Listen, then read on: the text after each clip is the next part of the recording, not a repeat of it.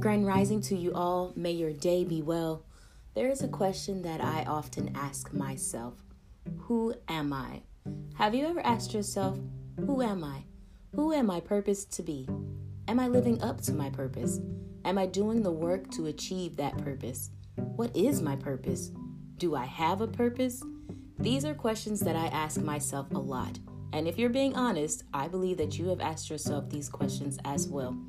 It is very important to know who we are, because if we don't, then we allow other people to define who we are, or we allow social media to dictate our level of worth by what we see others achieving and purchasing through their posts. We all have worth. We all are somebody with purpose. We just have to do the work to realize who we are. So, again, I ask, who are you? Keep asking yourself that until you know. Go within to assess, meditate, heal from your traumas, let go of blockages that are keeping you from being your best self. Discover who you are and be it in all its truth.